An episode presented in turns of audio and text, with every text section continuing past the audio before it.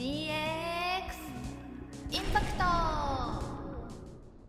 さて今週も始まりました。せーの。DX インパクト恥を捨ててやってみました。よろしくお願いします。今週もす。はい、本番組はですね、まあ、DX って最近聞くんだけれども実際よくわからないなって思っている、えー番組視聴者の方や私たちに向けて、えー今日本の DX 推進を手掛ける注目企業の CEO の方をゲストにお迎えして超プロの方にね。超プロの方に今回も来ていただきまして、はい。まあ、事業内容はもちろんなんですけれどもそこにかける熱い思いであったりとか代表のお人柄なんかにもあのたくさん触れながら、はい、あの今回もいい企業さんをお迎えしておりますので、はい、一緒に学んでいけたらなと思っております。よろしくお願いします。はい。はい、私、えー今回、えー司会を務めさせていただきますブラッシュアップジャパンの渡辺と申します。で、えーお隣にいるのが、えー DX 何にも知らない解説委員のブラッシュアップジャパン下稲葉さんです。はい。下稲葉です。だから下稲葉って振り仮名みたいな。いや、そこ間違えますか。ちょっとはい。一応 一応ね。念には念をと思いまして、ははいい、今回も気合を入れて臨んでいきたいと思はいっており。ましっかすので、り準備されてるってことですね。頑張ります。はい。で、そうですね。今回はあの飲食系の、まあ DX というテーマであの、はいお送りはしていくんですけれども、まあどんな事業かと言いますと、まあグルメコミュニティアプリのうんうん。まあ、外食ビッグデータ分析サービス飲食店向け電子メニュー化サービスの企画運営開発を行っている企業様なんです。なるほどね。はい。食べること好きですか？大好き。大好きです。大好き。もう私は大好きです、えー。もう超えて超えて仕方がないです。人生の中で。で も最近食べた美味しいものはどこで何食べる。ですね。あのー土曜日に、うん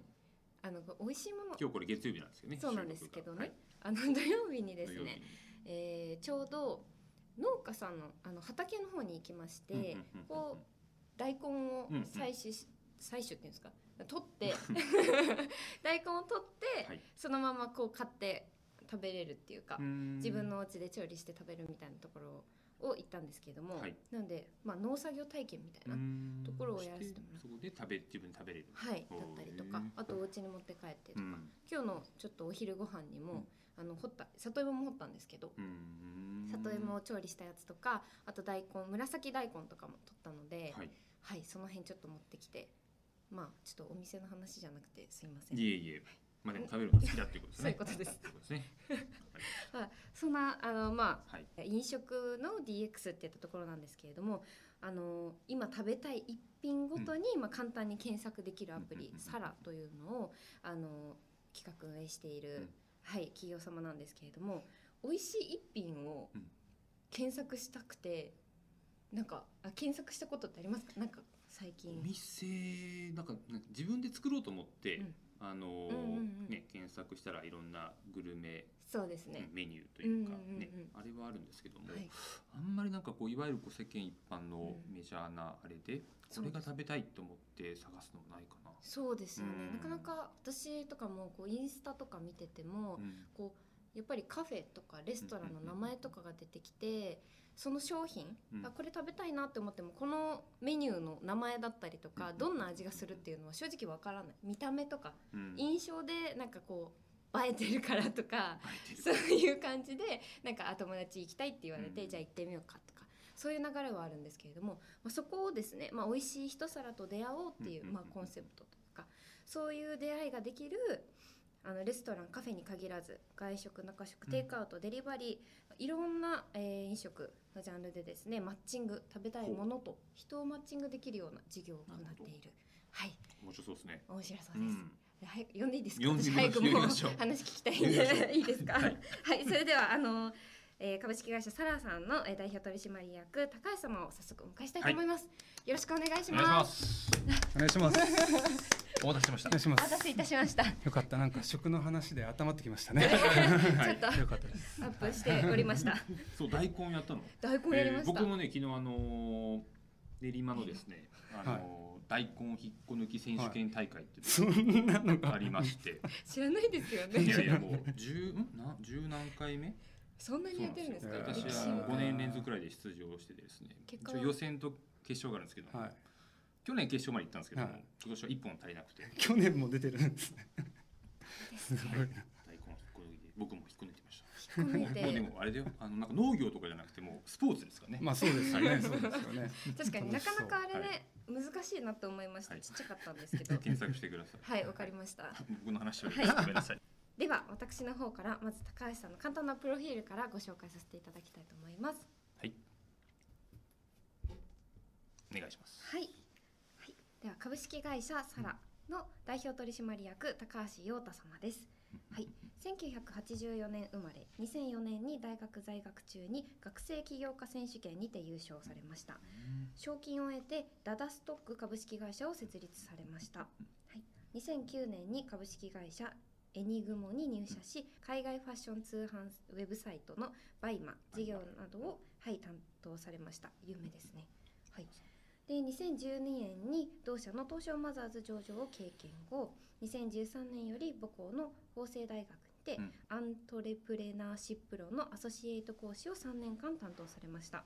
そして2014年に株式会社サラを設立。代表取締役就任をされております。なるほど。はい。またこう紆余曲折とした はい。根掘り葉掘り聞きがいのあ聞るような。きがいのあるですね。はい。ご経歴をはい。されていらっしゃって、まあ、先ほど確認したらもう何でも聞いてくれとそうですね。いうことだったので、はい。はい、ぱい。あの聞いてね、はい。いきたいと思います。なんかいろいろ苦労したからかこんなちょっとむさ苦しいいやいやいやいやいやいや。仕上がってんのかもしれないですけど、はい、何でも聞いてください。わかりました。おはい人柄もなんか、はいもう見た目から良さそうで私は、はい、聞きやすいなと思ってますはいはいまずじゃあうんこの大学の起業からそうですねしていきましょうか。はいはいはいまあ私が学生時代は全くその起業とか全然考えてなくて、うんあのほとんどもう部活に大学にしたらかなっていうぐらいだったんですけども。あ、部活やられてたんですね。私ははいい。ははいはい。でもあれですかね、なんかこうきっかけがあって。はい。いいそうですね。まあなんかこれたま結構たまたまなんです最初最初はたまたまあの起業のゼミに2年生の時に入ったんですよね。でまあそもそも学部がキャリアデデザイン学部というあの僕が1期生の学部だったんですけど1年生の時にあの今後の人生どうしていくんだっていうのをひたすら考えさせられるようなはい。あの学部であの要するに、えー働き方がものすごく多様化してきている中で、えーっと自分で主体的に人生を作っていかなきゃいけないと。なのであの1年生の時に過去の自分の歴史を振り返ったり、まあ、いわゆる自分史とかいうのをこう作ったりとかしながら将来どんなことをやっていきたいのかっていうのを考えて。でまあその中であの当時あのそれこそライオダーショックとかがあった時期だったので、まああの堀江さんとかあとは三木谷さんとか藤田さんとかそういった方々起業家の方々が世間をこう賑わしているような時期でまあものすごくなんというか自分のやりたいことをやりながら社会にインパクトを与えてるっていうところがなんかかっこいいかなと思って。であの当時シリコンバレーからでいろんな投資をしてきて帰ってきた方っていうのがあのゼミの先生でいたのでまあ本当に最初は感覚的なところなんですけどそこに入ってみてであのそしたらあの日本の一番の課題は起業家率が低いことだと、まあ、これ先進国の中で一番低いみたいな話っていうのはよくあの言われる話だと思うんですけれども、まあ、そういうデータとかっていうのを紹介されてで一方であのアメリカっていうのはやっぱりシリコンバレーであの起業家デジタル系の起業家がたくさん輩出されて、はいあの今のような状態がある。で中国もすごくそこに追いかけてきているっていうような時代時期でに日本の経済もまあ衰退し始めまあもうし始めてるもうしているような時期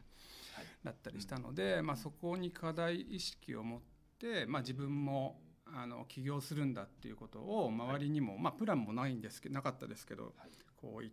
うんてたんですね。でまあ、そしたらあのダンサーのダンサーの、はい。ダンサーがあるだあのだ同級生のダンサーが話しかけてきて、はい。まあ、ダンス業界ダンサーたくさんいるんだけれどもみんな食えてないしちょっと業界自体の構造があまり日本はよろしくないからそこを変えるとビジネスチャンスになるしがあるんじゃないかみたいな、はい。あの話を持ちかけてきてくれて、まあ、いろいろ聞いたら、まあ、確かにありだなと思ったので創業したのが、まあ、最初の会社です高高橋さんがダンスしてたわけじゃないんですよ。ではないです。僕はダンス歴4時間ぐらいで4す その彼から2回レッスン受けたぐらいですね。はすごいですね。ちゃんと勉強のために、い、はい、そうです。勉強のために。やりましたけどはい。なんか法政大学でもそういうなんですかね、あのー起業家論とか、はいはい。あのー坂本先生でしたっけ？はいはいはいはい。ちょっと僕は存じ上げないですけど。ごはいはいはい。でも、はい。あのその時の、えっと学長も何でしたっけ、まあ、起業日本の起業家協会みたいなのがあってそこの理事長の方だったりとかしたのではい。まあえー。割とそのアントレプレナーシッうんプをちゃんと実装していこうみたいな風土はああったのかな？ちょっと分かんないですけどまあ正直そういうあの一部の人しかそこに興味持ってなかったなっていう気はしてまあやっぱりあのどうしてもあの日本の大学どこもそうなんですけど勉強をあんまりしないでこう遊んで単位どうと効率的に取るかみたいなところに行ってしまいがちはい。な人うん。な感じ、まあ、僕も1年生の時そうなりかけましたけど、まあ、あの同じサークルとかのメンバー見ててもそうだったのにところにちょっと課題を感じたりも正直したはあのしたぐらいなので、まあ、そんな別になんかみんな起業しようっていうような学校だ、まあそれこそあの、ね、早稲田とか慶応とかの方が起業する人を輩出してると思いますし、うんうんうん、かなと思いますけど、はいまあ、そういうコースが1個あったということですね。そうですねはいはいはいへーでもそこで動くっていうのもねなかなかこう学生のうんなんていうの集団の中から動くっていうのまた抜きん出るものですよね。えそのエントリー自体はその学生企業選手権はいのエントリー自体170ああそんな感じだった気もしますね。はいはいはいみたいなそこで優勝、はいはいはい。なんか結構それは考えて考えて練り込んでだったんですか、あーえーっとそうですね、あのーえーっと幸いそのそういうあのゼミにいたので、うんそこに社会人の人もいろいろ来ていて、まあ、メンターみたいな人がはいついてくれたりとかしてアドバイスいただきながらブラッシュアップできたっていうのはあの大きかったのかなとは思いますね。はい、なるほどでダダストックさんはそのダンスそうです業ね界をこう変えていこうっていう。はいはいはい、うんそうですそうですそうです。まああのダンサーがちゃんと食べられるようにしていくっていうようなことで、まあ、ダンス自体僕もあの見てみて非常に感動をうん。あのしたっていう体験もあったので、まあ、この感動体験をちゃんと世の中に伝えていけたらいいかなというふうに思う中で、まあ、いくつかの授業をやっていたんですけれどもあの、まあ、分かりやすくこうあのテレビとかイベントへのにダンサーを手配するっていう授業もやってたんですが、まあ、最初ちゃんと食べれるようにしていくには、まあ、そこの土壌っていうのがまだまだなかった中で、はい。あのフィットネス市場みたいなのが伸びてたので当はい。時。あのでそこにあのヒップホップダンスとかがうんこう、あのレッスンとして導入されていたのでそこに向けた先生を育てたりするようなスクールをやったりとかうん。なのでスクール授業をやりながらい。その、えっと、そこでフィットネスプログラムを作って先生を手配する、まあ、それってあの安定した収益にもなってなったりするので、まあ、それをベースとして、まあ、イベント自社でも大きなイベントとかもできたらなとか思っていたんですけれどもやっぱなかなか難しくてですね、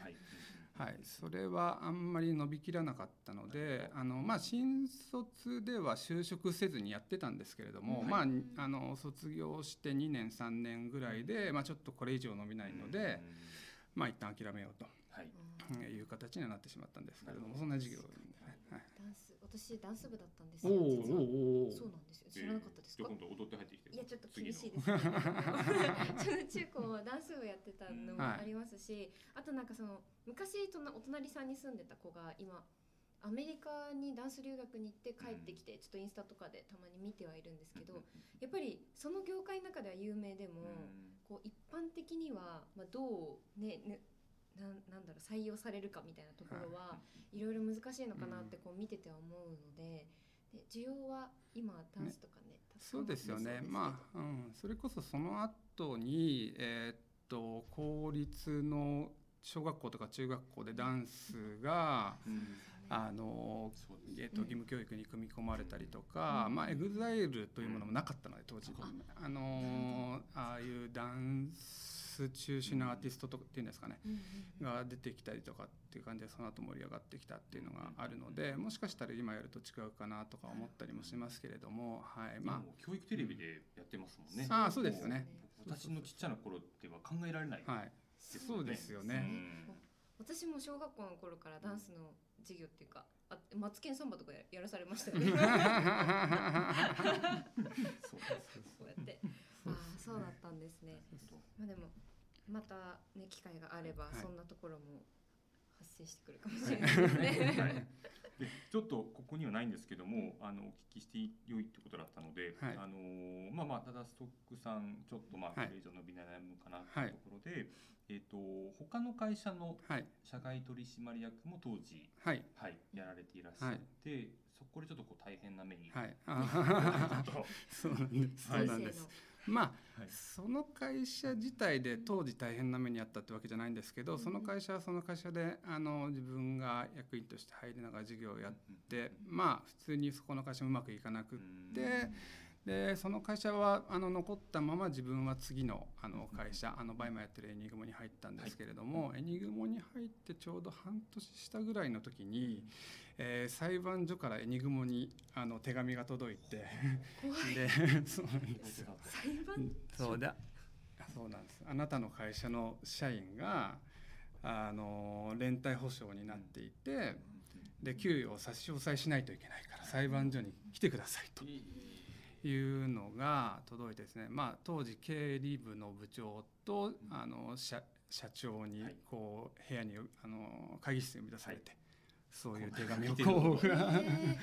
受け取ったんですよね。でそれが多分23歳とか4歳とかそのぐらいだったんじゃないかなと思います。レンタ保証したのが確か20歳うんとかそのぐらいでそうなんです要するにそのあの、えっと、社外役員やってた会社が倒産をして社長も自己破産をしてしまってなので僕のところに負債があの来てしまって。そうなんです。でなんか裁判所行ったらですね結構あのそういう差し押さえの裁判ってあのすぐ終わるんですよ。まあ、大体こうあの数十万のやつが結構多くて僕があの傍聴席から見れるんです。はい。見て、はい。まあ、5分足らずで終わっていくんですよね、はい。ポンポンポンポン。で僕の番が来たらあの金額的にもあとは年齢的にも、あの異例だったので一回裁判長が裁判中止しますみたいになって、えそう。でこれちょっと言っていいのか分かんないですけど裁判裏の部屋にこう連れてってもらって、で裁判長がちょっとこれどうにかなんないかなみたいなのを向こうの債権者の方にちょっとなんか言ってくれるんですけどまだ若いし、うん。うん。まあでもあのその担当の方一担当の方なので、うん。僕にそういう決裁権はないですみたいな話でまあそうだよねっていうことで、もう一回戻って裁判所に戻って、なかなかポンとこう押されると。なるほどでまあそこからそうですねエニグモの時は全部給与が入ってきたわけではなくて、うん。差し押さえというような形にうん。うんうんなったというような形でまあまあまあまあ差し押さえはいそんなはい。身近に聞いたことないですからね。あ本当ですか？ドラマの中でとか。そうそうそんでそんな経験は、うん差し押さえになると具体的にどうどうなっちゃう？あのあれです。あの会社から僕に給与を振り込む前に会社が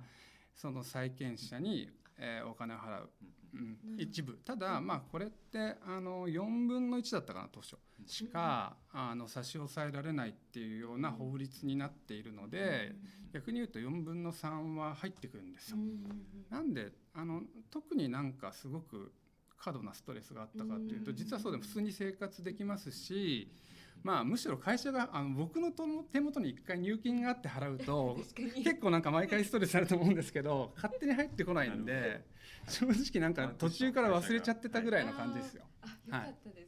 よかったですよね、よかったですよ。ないんですけど、はい、そうそうそう。なんかそそうなんですよ。ここは結構あの、まあ、20代の方とかもこれ見てらっしゃると思うんですけど、まあ、そこは僕の学びで全然ちゃんあのチャレンジしていいなっていうふうに思いましたね。あのいくら借金して差し押さえになったとしても生活は担保され、えーたりするなっていうようなところなのでなのでまあそういう経験あってももう一回起業あのしてるぐらいなので、はい。まあ、本当にそれよりもね人間関係の方がよっぽどストレスだなって当時思ってたんで、ううん。んはい。確かに。一緒に働く人大事ですよね、あそこはちょっとまた、うん。はい じゃ続いていきましょうか。あはいサラさんの、あのそうですね。サラさんについて。につくまでもうちょっとはい。そうです。ここでもうちょっと、ははい。い。でエニグモさんで入社をされて、えっ、とバイバイマーの事業など担当され、で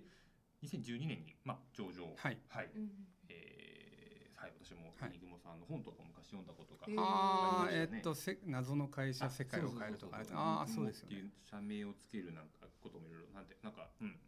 ん、意味はないんですよね。まあそうですそうです。味はないんですか？なんか、うん、そうですネットで引っかからないこと。はい。まあでも響きいいですよね。そうですよね。うん。面白い。はい、でそこからまたこう起業、はい。まあ一度まあすみません言葉があれがわかりませんけどもちょっとこう一度失敗はい。されたああ全然失敗です。ところで、まあもう一回こういはい。ろんなチャレンジをしていこうっていう、はい。はいことになっていると思うんですけども、このサラをこう立ち上げた立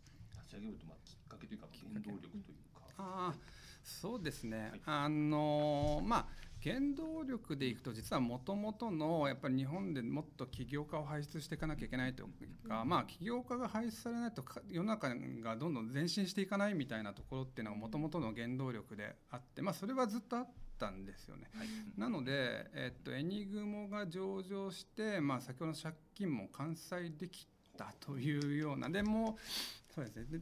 ありがとうございます。でなんか次の起業をする余力もできたタイミングであのいくつかのプランはあったんですけどこれをやるって決めずに一旦会社を辞めたんですよね。はいそうです。でその中で、まあ、いくつか事業のアイデアを出してそれこそ当時書いてあったメモを見ると名刺はいらないよねみたいな話で、まあ、三々みたいな形の事業になるあとは音楽もあのネットで今聞いてるけどもこれってもう本当に著作権もそこで管理してちゃんまあ、普通にネットで聞いてお金もらうよアーティストもお金もらうようなことになってった方がいいんじゃないかみたいな、まあ、Spotify 的なような話とかっていうのもメモとして書かれていたんですけど、まあ、その中で、えーっと食、まあ、ここれはあの原体験としては自分が美味しいポテサラ食べたいなって思ったんですけど、ググったんですけど見つからなくてお店のランキングしか出てこなくて。ポテサラの美味しいもののランキングというかが出てこなかったので、じゃあこれはら軸ではなかなか出てこないですよね。そうですそうです。そうです出てこなくて。であのそれでそういう検索をしてる人が何人いるのかなっていうのを当時あの Google の検索ボリュームって言って、ま、月にどんなキーワードが何回検索されてるかっていうデータが結構丁寧に出てたんですね。今ちょっとそれなんか微妙にクロー半分クローズしちゃってるんですけど、はい当時調べられたので見てみるとエリアかける、えー、と料理のジャンルの検索回数が推定ですけど5,000万回から1億回ぐらいうん。は検索されてるっていう、まあ、先ほどはあんま検索されないって話だったと思うんですけど実は結構されてるんです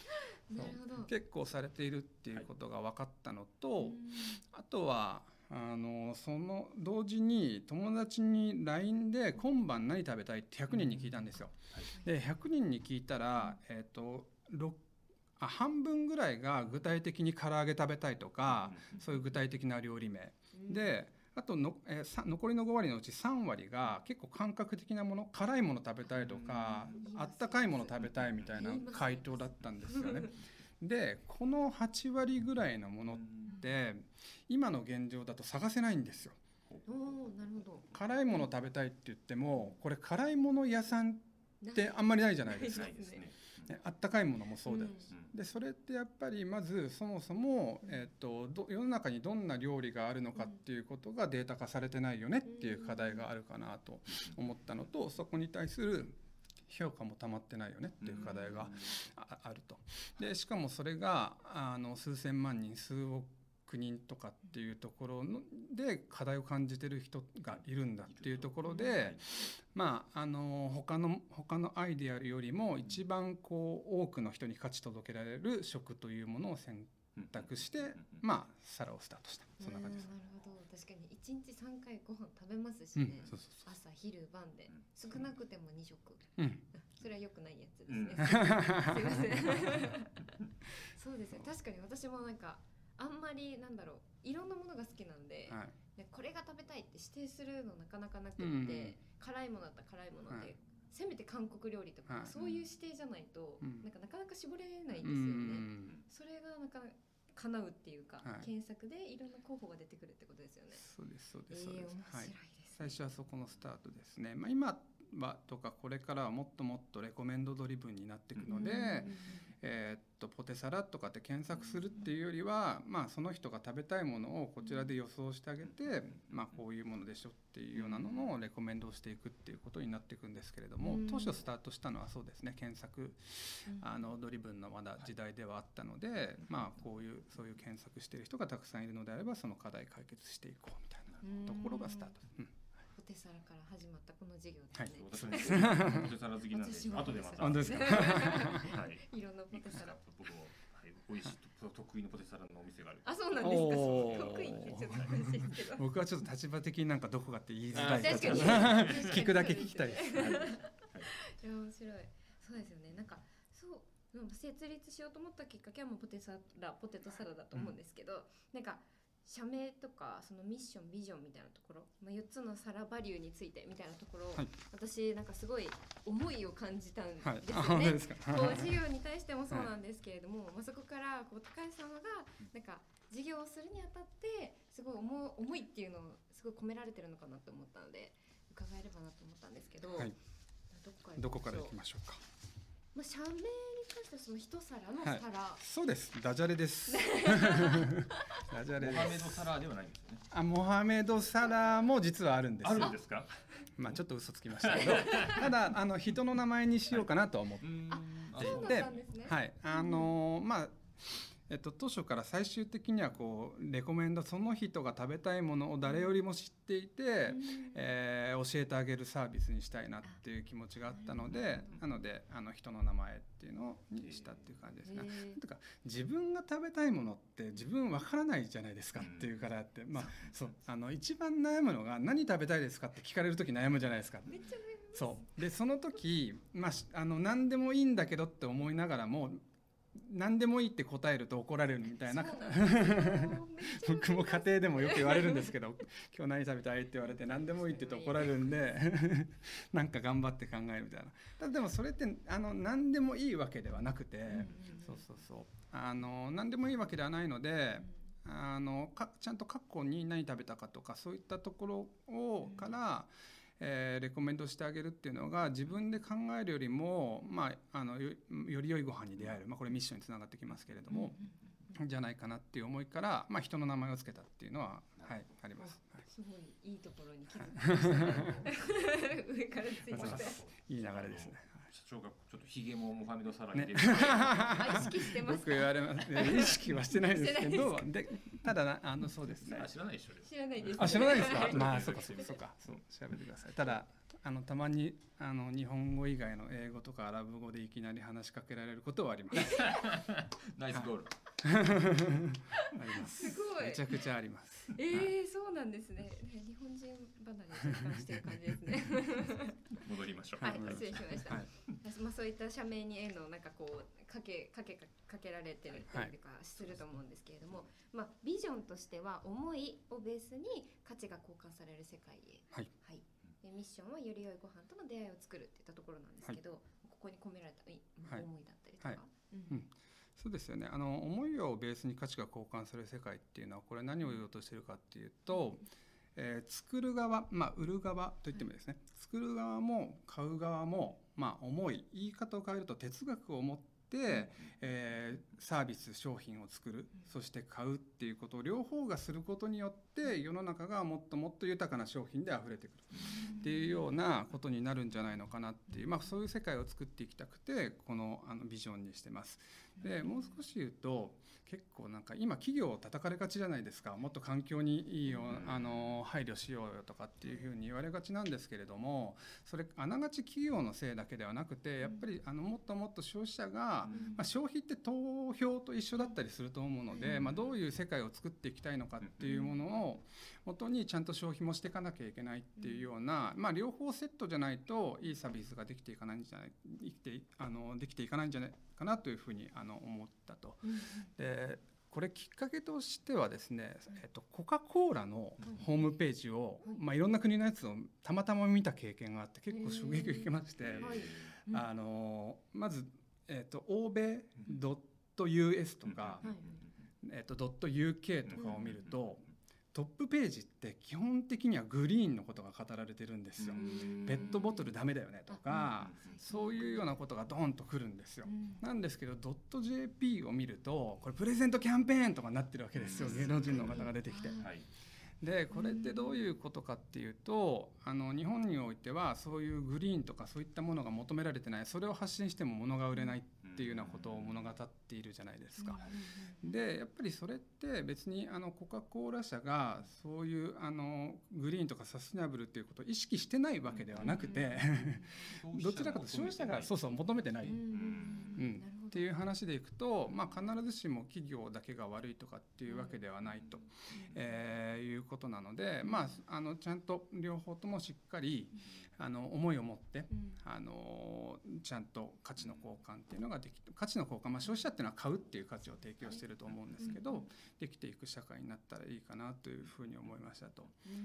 であのただあの言ってもあの今それこそえーこういう社会を作りたいとかっていうのを思ってる方々っていうのもどんどん消費者の方で増えてきていると。でそういう人たちがどうあの、えーの食生活っていうのも変わってきているので、まあ、食に求められているニーズが非常に多様化してきているっていうのが今の、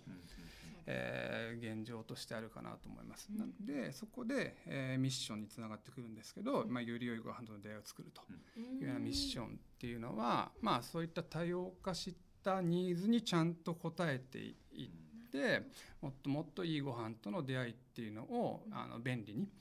あの作れるような会社にしていきたいなっていうふうなミッションがなるほどなるほどただ美味しいものと出会うっていうより良いご飯じゃなくて、はいその人に合ったものと出会えるっていう意味、そうですそうですそうですはいなるほどなるほど確かに私は結構その SDGs 系のアカウントとかフォローしてるところで、なんかまあ企業への投票がその買い物みたいなところ、はい。フレーズとか結構最近多く見ますし、はい。それこそコカ・コーラさんの、はい。なんていうんですかねなんかこう映像でアうん。ニメーションで、こんだけこの会社はこういうなんかペットボトルでプラスチックを使ってるみたいな、なんかそういうね、まあ、企業ごとにそういうのとかも見たりとかするんですけど、いうん。やまさになんか思いと思いつなぐっていう意味で多様性が大事なんですね。そうなんですへー。そうなんです。まああの美味しいものを食べるっていうのもあのべ全然悪ではなくて、うん。それによって人の心が豊かになってたりコミュニケーションが生まれたりとかっていう風なものもあるので、なのであの最初ここ実は善悪の善をつの良いを使おうと思ってたんですけれども別にそれだけがあのいいわけではないっていうあのし人を豊かにするわけではないというふうに思っているので、まあ、ひらがなで良いにしたっていう感じなんですけどね。はい、そうなんです。まあ美味しいものを食べるのも当然ながらそれが、ねあのね豊かさというか、につながってはいるので、うんはいはいはい。確かに豊かじゃないと豊かをあげられないですよはいね。そうです。はい、ありがとうございます。まとめていただいて。私も思うところがあったので、なるほどなるほどその4つのバリューについてもちょっと触れていいですか、4つのサラバリュー。でっかく厚く優しく強く。はい。もうここも私みたいな人間が好きなフレーズ。そうですね。後ろの方ですね、はい。資料いただいて。はい、これはですね、あのまあつえっと、もちろんか、えっと、作った経緯としてはこの価値観で働いていくということが会社の成功につながるっていうような、うん。あのことで作りました。で、まあ、前提としてあの会社の成功っていうのが社会を豊かにするっていう前提が当然あるので、まあそうやって作ったんですけれども作っあどうやって作っていったかというと,、えー、と僕が個人的にこうしたいっていうふうに思ったというよりは会社当時もすでに10人ぐらいいたんですけれどもその10人の価値観をこうバーッと書き出していって、うん。まあ、それこそ50個ぐらいうんあってでその中で今後も残したいもの企業が拡大していっても残し続けたい価値観っていうのをいくつか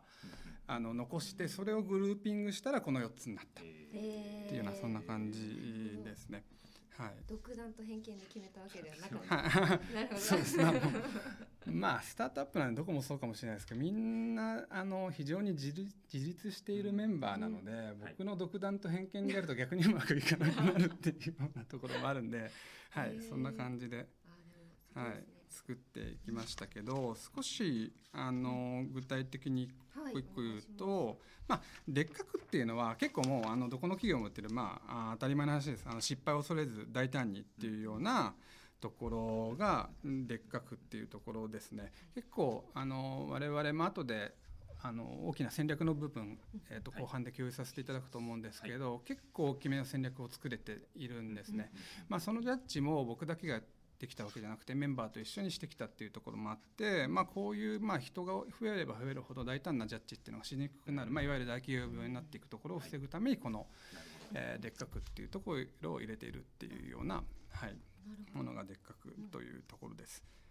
で厚くっていうのは、まあ、その中に、まあ、特徴的なのは仕事は最高の遊びみたいなあのことをうちの会社はよく言ってるんですけれども、やっぱりこれってあの、まあえー、と夢中っていうのは努力に勝るよねって思っていて、そうです。あの頑張ってあの、えー、と努力をして、えー、と仕事をするよりも本当に好きな夢中なことを、えーミッションとして与えられてしかもそれを自分が取りに行って、えー仕事をしていくことの方があの成果に結びつくと思っているので熱くっていうのが入ってる。そんな感じです。はい、ですと。でまあ、そのあたりがまあ徐々に特徴出てきてると思うんですけど、あの一番特徴出てる気がするのは優しくで実は、これ優しくって、まあ、いわゆる気使える優しい人を優しいと呼んでなくってですね、うちはその中に偉い人はいないっていう言葉が入っているのが結構ポイントなんですね。これは何かというと消費者とか世の中に対して、えー、といい価値を提供できる人が一番優しいよねっていう定義、えーなんです。なのであの上司とかのに気を使いすぎるがあまり上司に対してこう仕事してしまう上司に対しての価値を提供することにフォーカスしてしまう人とかあるいは我々は 2B のサービスもやってるんですけど、2B のクライアントの担当者のためとかに価値を提供しようと思うとこれが実は最終的な消費者さんのかの価値提供とずれちゃうことってあるじゃないですか。だからそれって優しくないよねというふうに思っていたりするので、まあ、優しくのの意味はそうです。そういう意味で偉い人はいないっていうのが優しい人だよねっていう定義をしてます。はい、っていうのは、まあ、この辺はちょっと特徴的なところなのかなというふうに思いますね。はい、でまあ強くっていうのは結構当たり前な話で、まあ、いろんな理想を掲げてたとしても結局結果を出さないといけないしスピード感を持ってやらなきゃいけないよねっていうのが強く、はい、っていうようなところで、はい、こういったことを、はい、なひらがなにしてるっていうのもちょっともしかしたら社風出てるのかもしれないですけどなんなんなんというかナチュラルでいたいみたいな。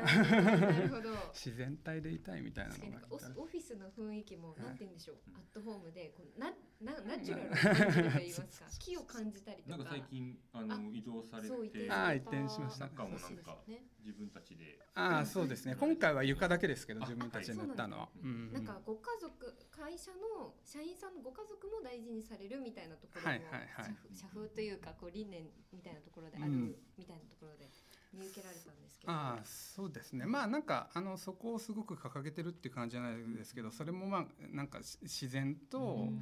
あのなっているっていう感じですけど、みんあの今回は床をだけは社員みんなで塗ったんですけど、えーその時は床を床は大人が塗って、子供はあの隣でお絵描きちゃんとキャンバス買ってきて、うん。アクリル絵の具を買ってきて、わーっと描いてでそれを今会社に飾ったりとかってしてますけど、ちょっと写真で見ました、い、やはい。素敵あれ子供の絵っていいですよね。うん。いいですよね。そうなの。僕には何年みなあれもう邪心が入ってる私には書けない。えーまあ我々いやわかりませんけど。はい。いやそうそう僕も書けないです。書けないですあんな。えでもなんか嬉しいですよね、こう会社にこう出社して自分のとか自分たちの家族がこううん。一緒にこう共に頑張ってるじうゃないですけど、ん心にいるっていう感じがなんか見受けられました写真ですけどね、うんはいそうそうそうなん。ですよなんかあの国籍も3分の1ぐらいは日本人以外なんですけどそうなんですね。結構あの僕もあの気づきだったのが結構欧州系ヨーロッパ系のあの人が入ってくる時にどんな会社に入りたいですかみたいな質問をカルチャーどんな会社うん。カルチャーの会社にあの入りたいですかって質問したらナチュラルって結構言うんですよ。ね。ナチュラル。あそういうことになる。結構あの珍しいじゃないですか、うん。日本の人で。そういう質問するって、うん。なんかもっと仲良くみんな仲いいとかっていうは表現とかはあったりすると思うんですけど、ナチュラルでまあなんなんていうかより自然に人間的でみたいな話あのうん。意味合いだと思うんですけど、うん。なんかそういうのも結構、まあ、学びとしてはあっってこんな感じになってきてるっていうのはあるかもしれないです、へいろんな結構人種とかもいるんでまあ、価値観も多様になな人が多い中でできてきたオフィスとかカルチャーだったりするのかなっていう気がしますけど、えーナチュラルですね。面白いですね。ね。えーまあ、そういった、まあ、雰囲気だったりとかなんとなくイメージ湧いてきたかなと思うので、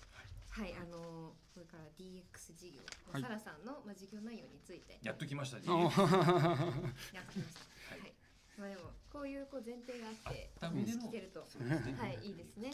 どういう企業さんの雰囲気でっていったところで、はい、はい。お伺いできればと思うんですけれども、これでましょう。まずそうですね、まあ DX 事業といったところで、まあはいどういう事業内容でやられているものの関係性みたいなところをお聞きしてもいいですか？はい、はい。そうですね。あのこれまた全てはミッションのより良いご飯との出会いを作るっていうところにつながっているんですけれども、まず最初に作ったのがサラというアプリで、はい。これは、えーっと外食とか中食関わらず料理単品に対して口コミを、うん。あの書いてもらってそこから探せます、まあ、要するに、えー人と世の中のご飯っていうのをマッチングしてあげているようなサービスっていうのがグルメアプリ、まあ、これメディアですね。はい。としてありますと。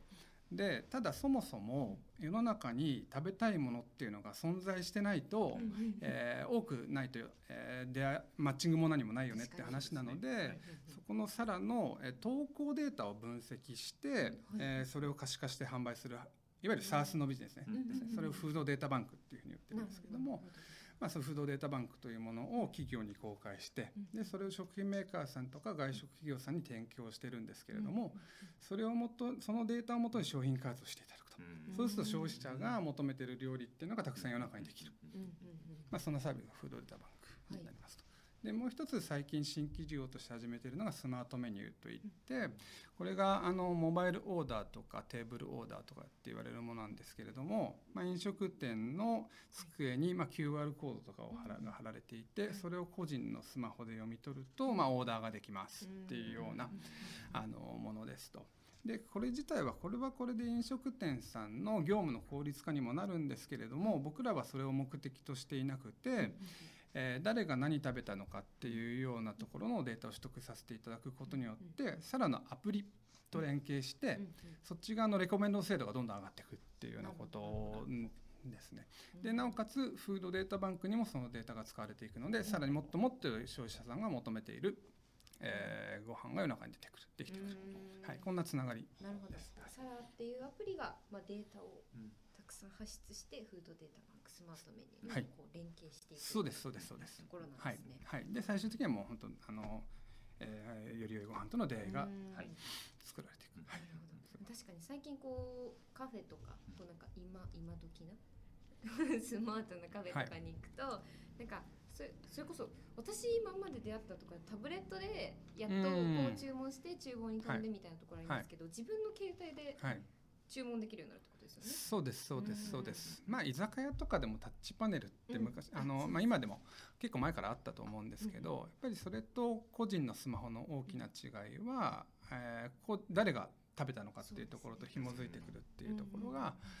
あのポイントで、まあ、当然これ個人情報の問題とかもあって、あのそのあの情報を提供するしないっていうのは選択できるようになっていくっていう形だと思うんですけれどもその情報を提供していただくと次そのその食事傾向にある人にはあのこういう料理おすすめですよって言ってご飯との出会いを作れたりとか、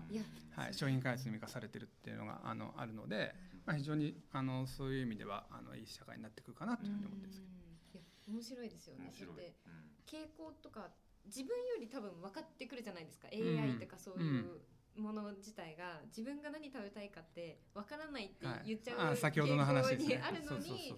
それを進めてくるとあこれいいかも、うんじゃあ行こうとかこれ食べようとかなる。でしかもデリバリーとかもうん、あそうなんです。連携してます。よね連はい。携してるんですよね、そうなったらもうポチってやっただけで食べたいものが気軽にそうそうそう。選ぶためもなく、はい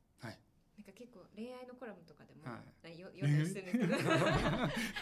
とかでも、はなんかこう今日何食べたい、はい。何でもいい。この何でもいいの会社一番ダメだみたいな。昔に読んだことあるんですよ。すいません。はい、僕もすいません。そうなんです。私もすいません。そうそういうところとかなると言いにくいんですけどでもうん。本当に何でもいいから何でもいいって言っちゃうんですよ。うん。それがこう自分が食べたいものをはい。提示して楽しく食事ができるって思うとうん。めっちゃいいですね。そうなんです。頑張ります。まあまだまだこれからですけれども。うん、はい。いやいやいやすごい。あそうまあそういったまあフードデータバンクだったりとかでまあいろんな商品開発にも、はい。こう促進っていうのそうですそうです。できる。聞いてもいいですか、はい。あの私あの大酒飲みの甘党なんで、はい。何でも食べるはい。あの塩辛も食べれおばお珍しいのかもしれないですね。わかんないですけど。はい。であの御社のサラの記事の中でも見たんですけども今年のなんか6月ぐらいからマリトッツォマリトッツォ。あまりとつマね。リトッツォ。はいはいはい。なんか急に出始めたじゃないですか、はいはいまあ、急にじゃないかもしれないけども、まあ、まあまあ徐々に。コンビニとかにも。はいはいはいはい。出したりとはか、なんかん？台湾カステラとかもなんかあー。そういう系なのかはいはいはいなちょっと思うんですけど、はいああいうのってなんですかね、やっぱあのーサラのアプリとかに投稿する人が増えてくると、はい。外食チェーンさんとかはい。大手のそういうところも、はい。あなんかこれ話題になってるぞ、はい。商品展開しようかとかはい。っていうもんなんですかね。ああそうですねそうですね。うんまあ基本的にはブームっていうのは外食から始まることが一番多くてでその後まああの古典から始まってチェーンに行ったりとかしながらやっぱりその後商品開発なかなかメーカーさんとかっていうのは少し時間がかかったりするのではい。そういうふうに展開されていくものだったりもするので、うん。はい、そういう傾向かなと思います。ね。そういうのもサラのデータとかで集めて、はい、えっ、とフードデータバンク。フードデータバンクの方になんかそうですそうです。で、はい、何が流行ってるのかっていうのは分かるっていうこともありますね。ただまあ何でしょう。あのどんな料理が流行ってるかっていうことを知ることが理由でフードデータバンク使ってる企業もいるはいるんですけれども実はもうちょっと細かな商品の改善で使われてることのが多くてですね。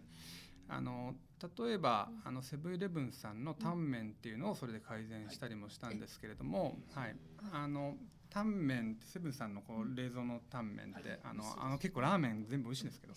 あのタンメンがあってなんですけどそれが、えっとリピート客は多いんですけど新規で買ってくれる人がなかなか少ないみたいな課題があってなんですがポスデータだけだと、えーその事実は分かるんですけどなんで買ってくれないのか分かんないと。で、えー、と一方でサラのタンメンの口コミを分析すると最近人気のタンメンってどんな口コミが書かれてるんだみたいなキあのキーワードを分析していくとはい。分かるんですよね。でそこでもともと結構なんていうんですか健康訴求だったタンメン野菜たっぷりタンメンみたいなものを最終的にはコクうま野菜タンメンって名前に変えたり味も変えたりっていうことをしてったんですけど、はいえーなんでかっていうとサラの投稿のデータを見るとタンメンへの口コミって皆さんあの大きいとかがっつりとか大盛りとかあとはうまみとかそういうキーワード要するに食べ応えを求めるキーワードがたくさん書かれているしかも性別も女性じゃなくて男性の方が倍以上消費をしていますとか、えー50代の男性ですとかなんかそういうことが分かってくると健康訴求、まあ、確かにあの野菜たっぷり入っているので、えー、と健康的な人があのに向けてあの商品開発するっていうこともまあ分かるんですけれども。えーデータを見てみるとそこは求めてなかったみたいなことが分かってじゃあコクうま野菜タンメンでいこうっていうふうにやったところ、まあ、それが結構売れたみたいな話があるので、まあ、そういうまあ割と細かなところの開発を感覚ではなくてデータドリブンでやっていくことができるっていうところが割とこう使っていただけてる理由なのかなっていうのは思うんですけど。な。るほど、うん。そういうことだったんですね。そうですそうです、うん。はい。だからトレンドだ例えばバナナシェイク出てきました。じゃあ、はい。こうやってシェイク乗ってみようみたいな感じじゃない。そんな浅はかな話ではないまあもちろんそれもある。それは結構なんていうんですか。あ例えば Google の検索ボリュームとかうんそれこそ印刷とか Twitter 分析しても分かる話じゃないですか。そっちの方がデータ量が多いのでむしろ正確っていう話だと思うんですけどうちのサービスの特徴はえ料理単品への感想をきれいなデータとして持ってるっていうのがうちの価値なんですね。でまあえっとまあ、そもそも料理単品への感想を書いが持ってる会社ってなくてですね、うんうんうんまあ、あの例えば食べログさんとかも、えっと、ふ複数の料理に対してひ一つの口コミ、まあ、あとは接客態度とかも含めて書かれます。すねまあ、SNS もそうですよねと。であとはクックパッドさんとかっていうのもありますけれども、あれは基本的にレシピを投稿するサイト、料理への感想ではないです。っていうようなことでいくと、まあ、料理単品の感想をきれいに持ってるからこそ、さっきの、えっと、なんかがっつりしたものを求めてるのは全て単面への感想ですっていうのが、まあ、あのデータ整理せずともできるっていうようなところで、まあ、結構こう AI とかあの得意なエンジニアにこのデータ見せるともう本当に最初にいろんな無駄なしあの面倒くさい処理しなくていいからすごい楽でありがたいみたいなみんな言ってくれるんですけど、えーすごいですね。はい。まあ、そのあたりのデータ持ってるっていうのがポイントです。うーん。なるほどなるほど、まあ、そうやってそうデータたくさん、まあ、持って、まあ、いらっしゃいますしこれからどんどんまた増えていくところだと思うんですけど、まあ、その食っていったところで食のデータが食だけじゃなくていろいろな生活はいはいはい。にもつながってそうですそうですそうです。くるっていうふうはいにちょっと伺いてきたんありがとですけど、うございます。はい。めっちゃそこ重要ポイントですね。はい。でそうなんです。あの食のデータは決済データと同じもしくはそれに次ぐだけあの他あの価値があるものだと我々は思っていて、うん誰が何食べたのかっていうことを把握することで、えーっと他のジャンルとのより良い出会いを作っていけるんじゃないのかなっていうようなことを思ってるんですね。例えば、えこういうもの食べてる人にはこういう旅行をおすすめしようとか、うんこういうコスメをおすすめしようとか何でもいいんですけれどもライフスタイルに関わることっていうのの、えーマッチングができていくんじゃないかなっていうふうには思ってまして、でそうなんです。これっていうのはあのもうあ中国の方で行くと、はいアリババテンセントに次いでグルメアプリをやっていた会社っていうのが時価総額でトップ3になっていたりとか、まあ、その会社が旅行サイト立ち上げたら中国で1位になったりとか、一位になっちゃはい、そうなんですよ。すごいですよね。そうっていうことをしているので、まあ、食のデータっていうのはそれだけ価値があるかなというふうに思ってますという話ですね。なるほど。確かにそのさっきも言いましたけどに一日三回うん。そうそうそう。そう行われる。まあたくさん食べる人は5僕もそうです回ね。とかはいそうですよね。おやつとかはい。挟むとそれこそうんもっと3食にとどまらなはい。いかったりする方もいると思いますし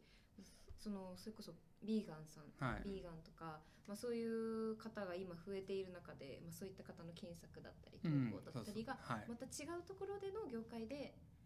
反映されてはい。いい情報として得られるっていうことなんです。そうですそうですそうです。やっぱりあの、まあ、AI とかってどれだけ多くのデータを蓄積できるのかっていうのがまず勝負だっていう話になってくる中でやっぱそ食の接触頻度の高さっていうのが、まあ、あのまず分かりやすい価値なのかなと思っていて例えば Amazon レコメントすごいって言われますけど、はい言うても月に数回じゃないですか買うのって。うん。1日3回とか買う人ってほぼほぼいないと思うんですよ。はいうんっていうような中で食まだオフラインでまだまだデータ化されてないんですけどそれがこうデータ化できる時代になってきたっていうのがまあポイントなのかなというふうに思っていてなんていうかもともとのあのえっとネットの歴史でいくと大きく言う大きく非常に非常に大きく分けると2つかなというふうに思ってるんですけど、はいえっと、最初のフェーズっていうのが、まあ、存在のデジタル化みたいなことなのかなと思っていてで後半が、えー行動のデジタル化、うん、今起きてることがそういうことかなって分析してるんですけど、まあ、存在のデジタル化って何かというと例えばグルメグル食系でいくと飲食店のという存在、まあ、あとは飲食店がどのくらいの人気なのかっていうのを口コミも書くということも含めて飲食店という存在をデジタル化したのが、まあ、グルナビさんとか食べログさん。で、えっと、レシピというものの存在をデジタル化したのが、えークックパッドさんだったりすると。で一方で今起きてることっていうのが先ほどモバイルオーダーだったりとか、まあ、あの飲食最近、まあ、ちょっと前から始まってる飲食店の予約なんかもそうですけれども、うん。予約もデジタル化していくとこれはなんかなんか物の存在がデジタル化されたというよりは、人の行動っていうのがどんどんデジタル化されてきていると。なるはい、あのそういう背景がある中で、えーっと食ってもともとデジタル化しづらかったんですよね。うん。あの音楽とか映画って Spotify とか Netflix って先にレコメンド進んだんじゃないですか、あれはそもそもコンテンツ自体がデジタル化されたので、うん。オフラインのものではなくてもオンラインのものを見てるじゃないですか、うん。なんであの先にあの行動がデジタル化されたって話なんですけど、食ってもうリアルのものがあってそうなんですよ。あのあのおそらく最後まで残り続けるオフラインのもの、うんうんうんはいはいはい、あの食べるのと出すのとはそうだと いう話なんですけど。あの残り続けるものでやっぱりであのそこをデジタル化するってなかなか難しかったんですけれども、まあ、これそれがコロナが DX を加速させて、まあ、結果的に、まあ、その辺りがデータ化されるっていう話になってくるので、まあ、そこのじそれを活用して、まあ、映画とか音楽みたいにもっともっと便利にこうしていけるっていうようなことになってくるのかなと思ってるって感じです。当たり前にすることがまたデジタル化されるとまた生活も豊かになりますよね。そうですねえやっぱりじゃあコロナ禍でそのサラさんのユーザー数が上がったとか、そういったことも起きたんですか？あそうですね、うんうんうんまあこれはなんか今の話とちょっと違う観点かもしれないんですけど2倍伸びたんですよね。あの外食中心のサービスなのでめっちゃいろんな人から心配されてメッセージとかもいただいたりとかしたんですけど機会は減っているはずなん。そうなんですよ。けど2倍に伸びてうんでこれただ最初の緊急事態宣言の時は半分になったんですよ。うん。半分になってやばいみたいな。うん。もう毎日のように経営会議してやばいやばいみたいな。働き方も変えなきゃいけないけどそれどころじゃないみたいな感じで やばいやばいって言ってたんですけど3ヶ月ぐらい待ったら、えっと、前年比200%増で伸びたんです。これうん。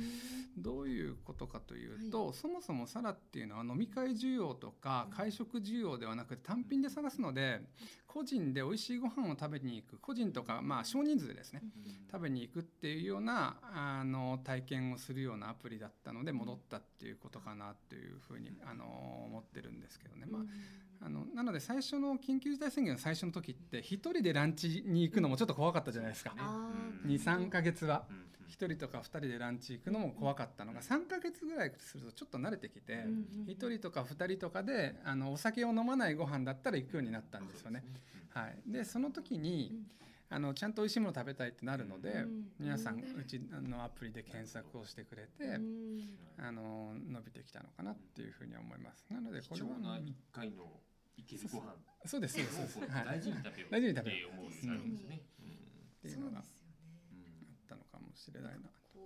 おうちタイムの中ですごい自分が凝った料理を作る人もいると思いますけど、うんうん。私とかやっぱり、まあ、インスタとかそれこそ、はい。い、ろんなそういう SNS とかで美味しいものとかも発信されてるじゃないですか、そういう美味しいものリストみたいなの私も作ってうるので、んそういうお出かけ行ける時にこの料理が食べたいみうたいな、ん。あったらやっぱ行きますよね、うんしかもデリバリーとかもうん。対応されてるから、そうそうそうですそうですそうです。まあ、まあ、そこはすぐ頑張って対応しましたけど。そういうことだったんですね、うん。コロナ禍の背景があって、はい。デリバリーの方も。そうですね。うん。はい。あのーえっと、そこを加速させた、まあ、ただ実はその前からあの仕込んではいてコロナになる前からもうこれデリバリー伸びるっていうのはコロナ関係なく、まあ、加速させただけで伸びるとあのものだったかなというふうに思っているんですけどなので、まあ、各種デリバリー系のとかテイクアウト系のアプリの会社さんとはその前から話していて、うん。サラで見つけたものをうん。そのそれらのアプリで注文できるようにっていう簡単に注文できるようにするっていうのは仕込んでいたんですけどそれをまあ早めたっていう感じですね。なので緊最初の緊急事態宣言をの4月におこんあのあのだったと思うんですけども、はい。4月にはその連携の機能リリースできてるんで、すごい。うん、なのでそこはもうそこも含めてまあたまたまラッキーなんですけど、はいあのーはいまあおかげさまで、えー、と伸びてくれてっていうことですね。はい。まあコロナになっても一日三食人はどっかで食べるわけですようんそうそうそうなんですねよ。確かに確かに、むしろこだわり始めますよね。うんおうちうん、時間とかそうそうそうそうなんです。そうなん確かに。じゃあもうコロナ禍でも、まあ、今後またこここまでコロナで変わって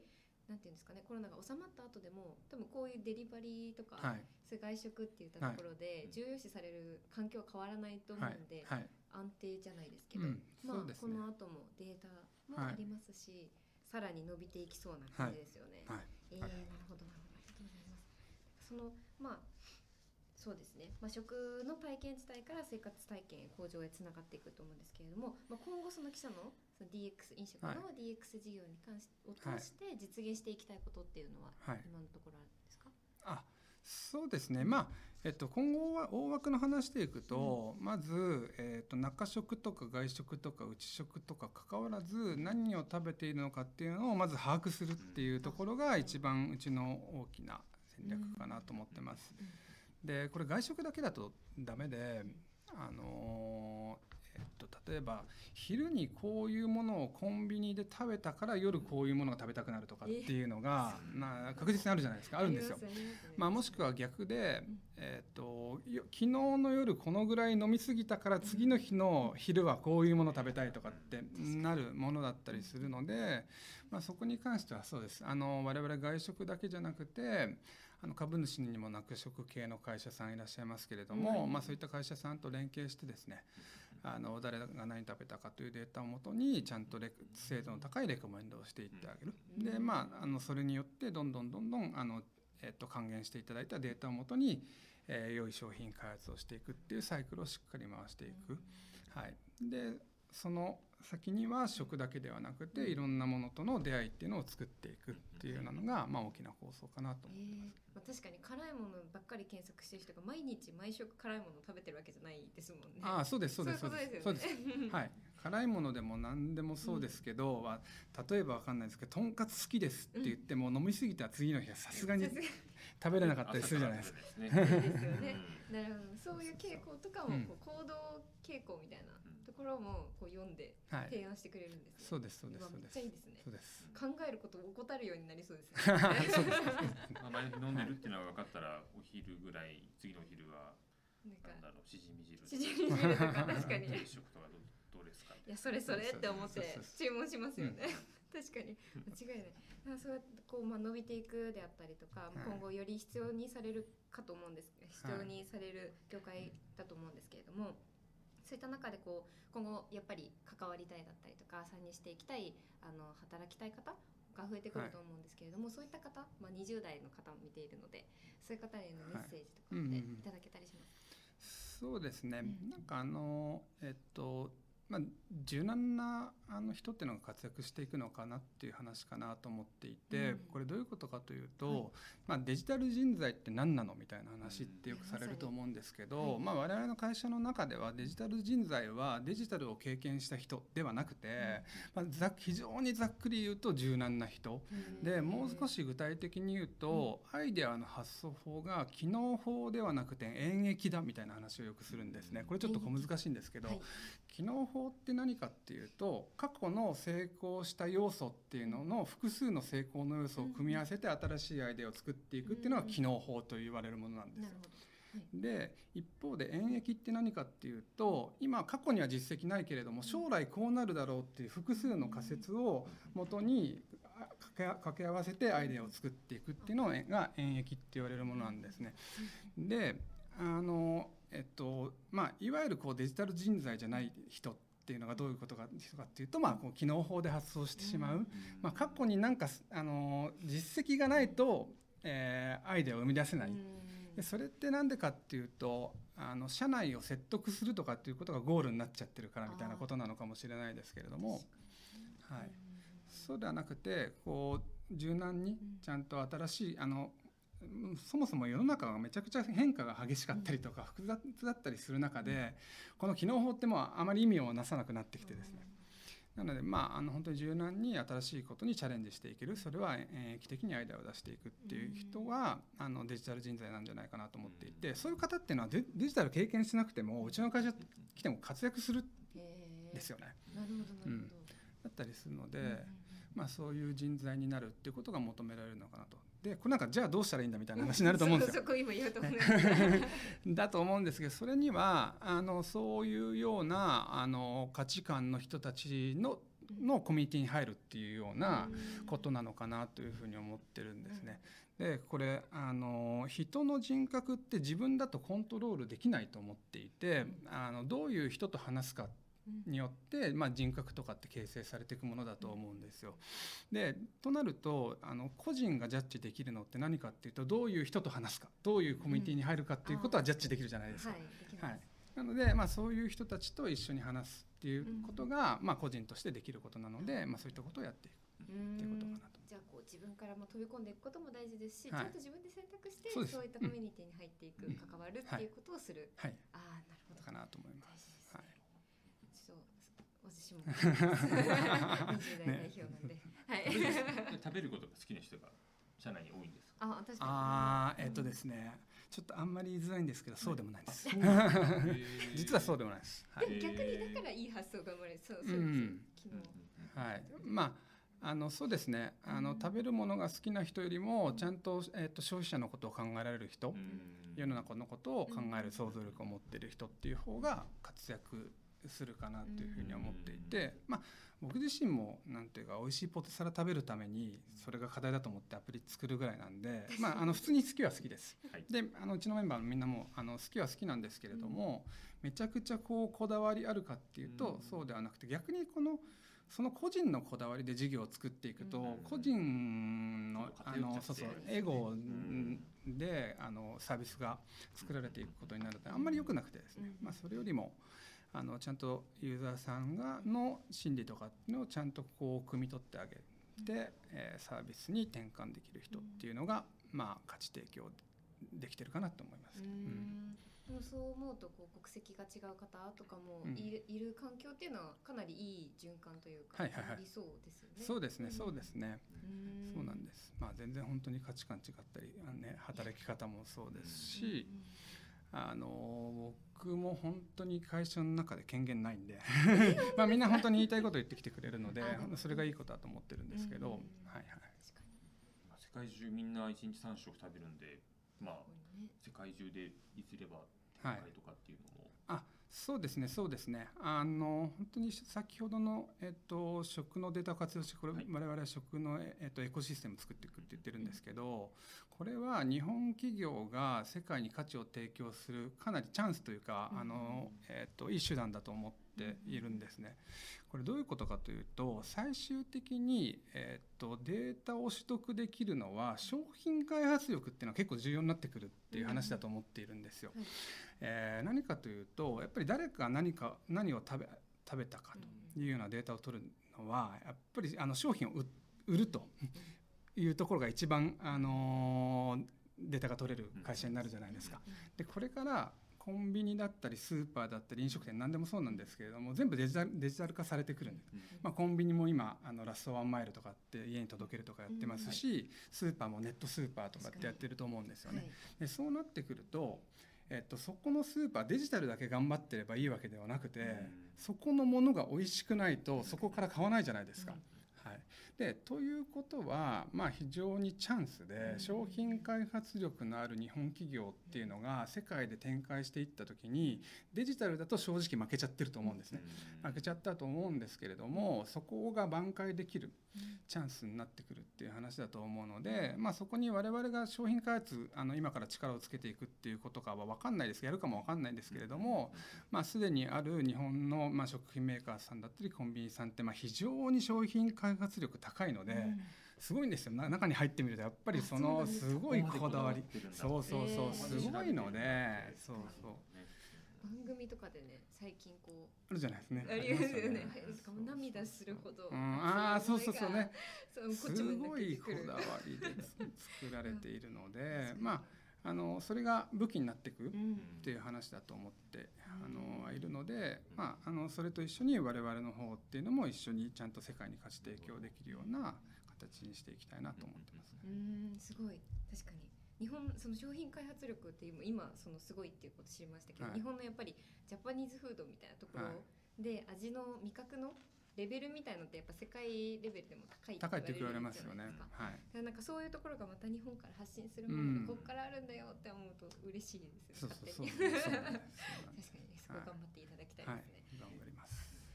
そうですねちょっともっともっとお話聞きたいところなんですけれども恒例のあもう。はいあもうなんです。この時間での。そうなんですよ。DX がもたらすあっという間ですね。あっという間すぎました。もう人となりも伺いまして DX がもたらす日本の未来について一言予言を書いていただきたいと思います。はい、じゃじゃん。はい。お願いします。はい。これですね。日本の強みが世界の価値。かっこ今ならって話かっこ今なら、はい。まあさっきの話ですよね。うんあのこれ DX っって何かというと、まあ、ビジネスのビジネスモデル自体の基盤がデジタルになっていくっていう話だと思うんですよね。でそうなってくると何が起こるかっていうと先ほどのように、えー、っとまあ、いろんなものがデジタル化データ化されますっていう話かなというふうに思ってます。でそのデータがたまればたまるほど企業の商品開発力だったりマーケティング力が上がってくるっていうようなのが、まあ、あの DX